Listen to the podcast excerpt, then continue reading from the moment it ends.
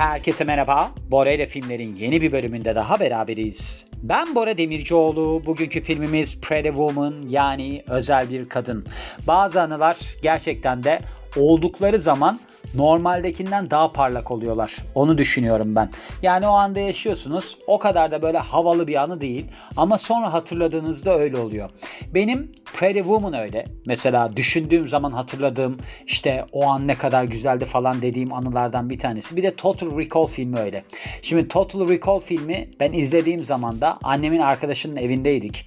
Kızıyla böyle oyunlar falan oynuyorduk. Ve o gün kar tatili olmuştu. Kar tatili olduğu için uyku derdi yoktu, bir şey yoktu. Biz de işte hem filmi izlemiştik hem de ardından oyunlar oynamıştık. Ama mesela ben yıllar sonra annemin arkadaşının evine gitmiştim ve o ev aslında rengi solmuş bir haldeydi. O hatırladığımdan çok daha küçük bir evdi. Annemin arkadaşı MS hastası olmuştu ki geçenlerde hayata veda etti maalesef. Böyle durumları var. Mesela Pretty Woman filmiyle alakalı da işte herhalde ben 92'de filan izledim bu filmi. Yani 9 yaşında falandım. Ülkemizde gösterime girdiği tarih 16 Kasım 90'mış. Video kasette izlemiştik. Anneannemin evinde izlemiştik. İşte anneannem vardı, teyzemler filan vardı. Ama ben çocuk olduğum için muhtemelen böyle sorunlardan sıyrılmış bir haldeydim. Hep şey hatırlıyorum böyle güneş alan bir evde bu filmi izlediğimi mesela sahnelerin çok komik geldiğini falan. Duygulanıyorum tabii ki çünkü bu olayın üzerinden yani ben 9-10 yaşındaydım.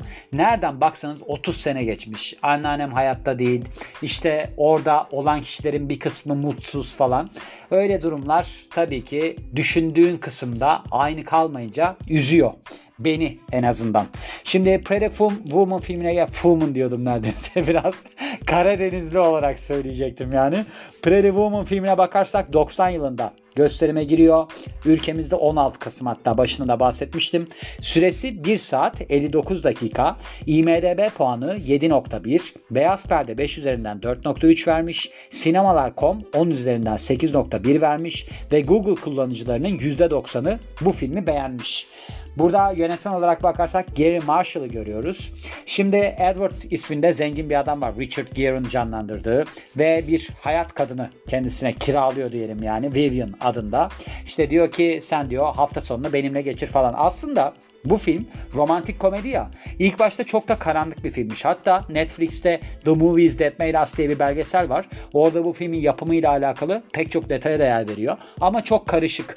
Yani ben onu izledim. Mesela bilmeme rağmen böyle biraz şey geldi yani. Tam olarak ne anlatıyor onu anlayamadım. Bence orada öyle bir sorun var bu arada. Yani çok karışık. İşte böyle çok fazla ironik şeyler falan var. Yani ben kopuyorum bir noktadan sonra. O yüzden zaten ben rakip olarak Borel'e filmleri başlattım. Hani ne Netflix'e rakibim yani şu anda Bora'da filmlerle. Kork benden Netflix. Hatta Boraflix diye bir tane de dizi aslında Instagram hesabı açtım ben. Onu bilmiyorsunuzdur. Orada da şimdi diziler yapıyorum. Onları paylaşacağım. Yani bakalım. Kısmet. Genel olarak baktığımızda hani gişesine falan Bütçesi 14 milyon dolar, gişe geliri 463.4 milyon dolar. Gördüğünüz gibi son derece karlı bir iş. Başrollerinde kim oynuyordu? Bahsetmiş miydim? Julia Roberts ve Richard Gere oynuyor. Bir de Laura San Giassimo görünüyor. Kitta Luca karakterini canlandırıyormuş. Yani ben bu ismi hatırlamıyorum. Hani filmde nasıl bir rolü vardı hatırlamıyorum. Hatta ben şimdi Screen Rant'ten gideceğim. Orada buradaki karakterle alakalı bir detaya yer veriyor.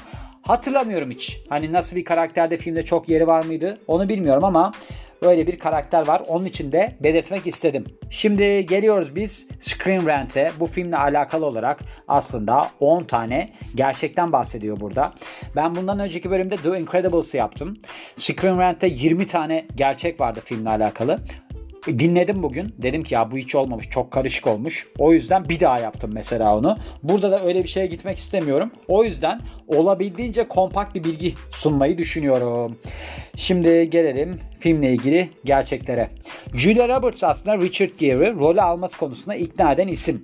Şimdi Julia Roberts ve Richard Gere karşılaştıklarında aralarında kimya çok net. Yani çok iyi bir uyum içerisindeler ve filmin de aslında iyi bir atmosferde geçeceği belli oluyor.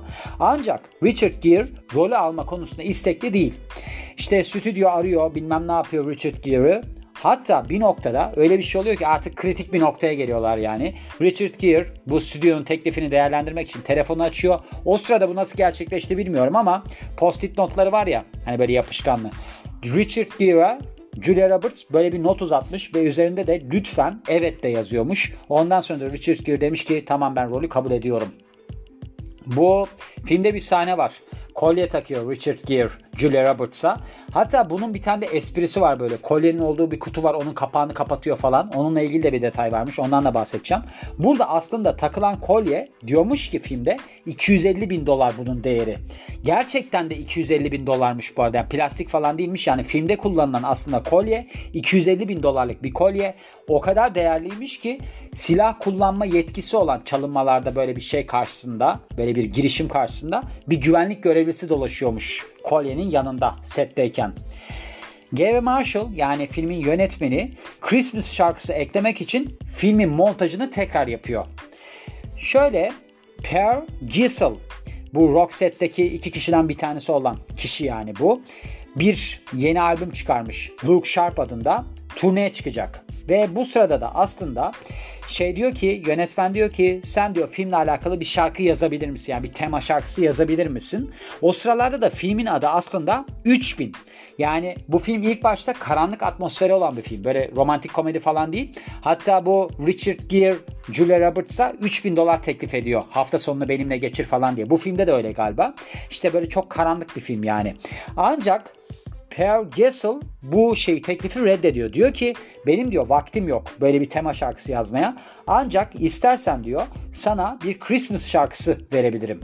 It Must Have Been Love. Christmas for the Broken Hearted adında bir şarkıymış bu.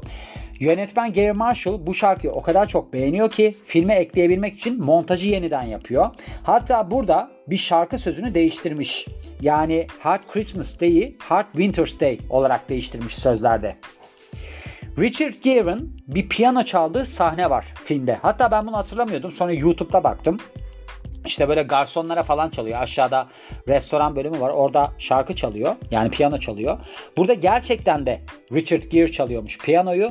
Ve hatta burada Edward'ın çaldığı yani Richard Gere'ın canlandırdığı karakterin çaldığı müziği kendisi bestelemiş. Böyle bir durum varmış.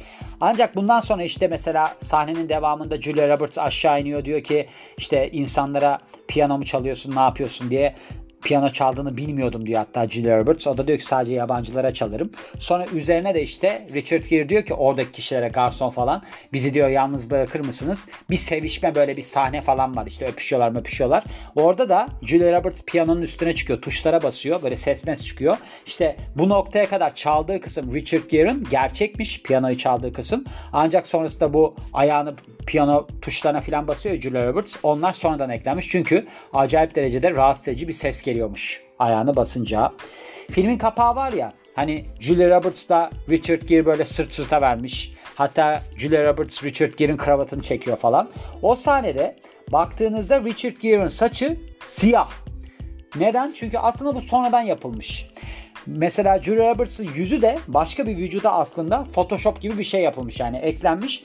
Bu vücut olarak baktığımızda fotoğrafa Shelley Michel'in vücuduymuş. Üzerine Julia Roberts'ın yüzü oturtulmuş. Richard Gere'in de saçı siyah boyanmış. Böyle bir durum var. Sonrasında bu aslında 2000'ler boyunca kullanılmış. Yani hani Richard Gere ile Julia Roberts'ın kapaktaki hali var ya o başka filmlerde de kullanılmış. Yani böyle bir başrol oyuncularının kapakta yer aldığı sahnelere yer verilmiş. Filmin bazı sahneleri kesilmek zorunda kalıyor.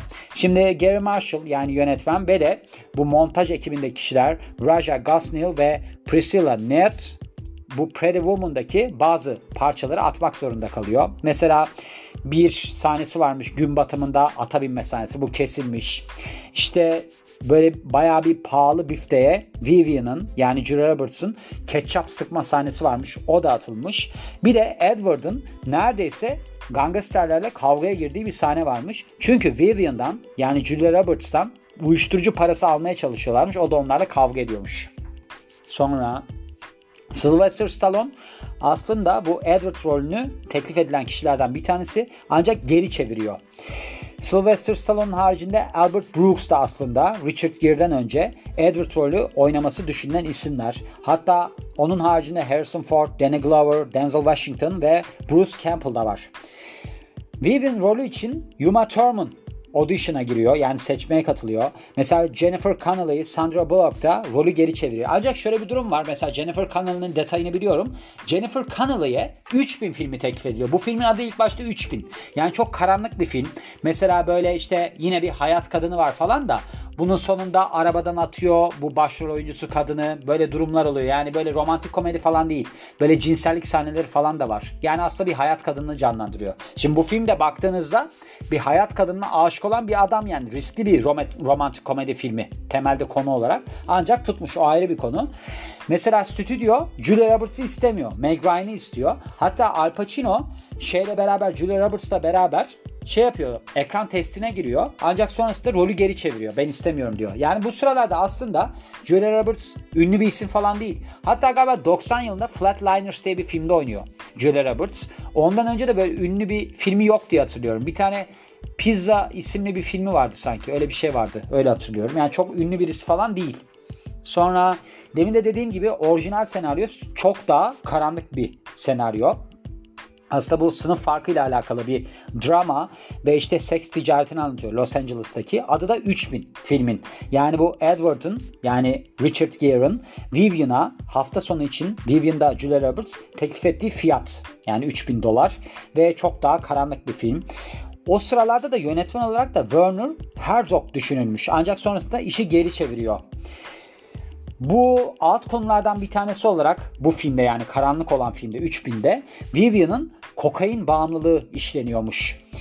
Hatta Edward'ın yani Richard Gere'ın burada bu hayat kadını karakterine yani Vivian'a bir şartı var. Diyor ki sen diyor benimle hafta sonunu geçirirken uyuşturucu kullanmayacaksın. Hafta sonunun sonunda da mesela Julia Roberts eve geri dönüyor ya. Arkadaşı Kitty overdose sebebiyle ölü olarak buluyor. Yani ölü değil de overdose halinde bulmuş diyor. Bilmiyorum ölmüş mü ne olmuş. Aşırı derecede uyuşturucu almış halde bulmuş yani. Bu Kit hani başında bahsettim ya ben bu kadını hatırlamıyorum bu da başrollerden bir tanesiymiş diye. O karakter yani. Hatta adını da söyleyeyim size orada canlandıran kişinin yani aktrisin Laura San Giassimo canlandırıyor bu karakteri. Sonra başka bir şey var mı? Drew Barrymore ve Winona Ryder aslında Vivian karakterini oynaması için düşünülen isimler ancak çok küçük oldukları için tabii ki geri çeviriyor yönetmen bu isimleri. Mesela Winona Ryder çekimler olduğu sırada 19 yaşında, Drew Barrymore da 14 yaşında. Hatta çekimlerde zaten çok büyük bir yaş farkı varmış. Richard Gere film çekimleri sırasında 40 yaşında, Julia Roberts 22 yaşında. 18 yaş farkı, 18 senelik bir yaş farkı var. Hatta bundan fazlası iyice abartı olurdu denilmiş. Richard Gere'ın bu şeye bir tane Julia Roberts'a kolye gösterdiği bir sahne var böyle bir kutunun içinde. Julia Roberts uzanıyor kolyeye. Sonra birdenbire Richard Gere kapatıyor ve Julia Roberts'a böyle bizden korkuyor falan gülüyorlar mülüyorlar. Bu aslında doğaçlamaymış bu sahne. Yani Richard Gere kendisi yapmış ancak filmin en ikonik sahnelerinden birisi oluyor. Yani demiş ki mesela yönetmende bunu tabii ki biz istememiştik ancak yapması çok iyi oldu. Çünkü filmdeki çok doğal sahnelerden bir tanesi oldu. Çünkü gerçekten de Julia Roberts şaşırdı bu reflekse, bu harekete deniliyor. Ben de izledim bunu. Gerçekten de çok doğal bir sahne yani. O yüzden de bazı şeylerin doğaçlama olması gerektiğini düşünüyorum. Yani böyle bir hem yaşanmışlık olması gerekiyor hem de içinden geldiği gibi davranması gerekiyor kişilerin. O yüzden de benim için hani Pretty Woman özel bir kadın önemli bir filmdir. Biliyorsunuz soundtrack'te de şey var. Roy Orbison'ın şarkısı var. O Pretty Woman şarkısı var. Roy Orbison biyografisi de var dinleyebilirsiniz. Hepsi var zaten. Richard Gere var, Julia Roberts var. Hepsini dinleyebilirsiniz. Hatta seçilmeyen kişiler bile var yani. Winona Ryder var, Drew Barrymore var. Bu kişilerin hepsinin biyografisi var dinleyebilirsiniz diyorum ve bu filmin de sonuna geliyorum. Beni dinlediğiniz için çok teşekkür ederim. Ben Bora Demircioğlu. Yeni bir filmde görüşmek üzere. Hoşçakalın.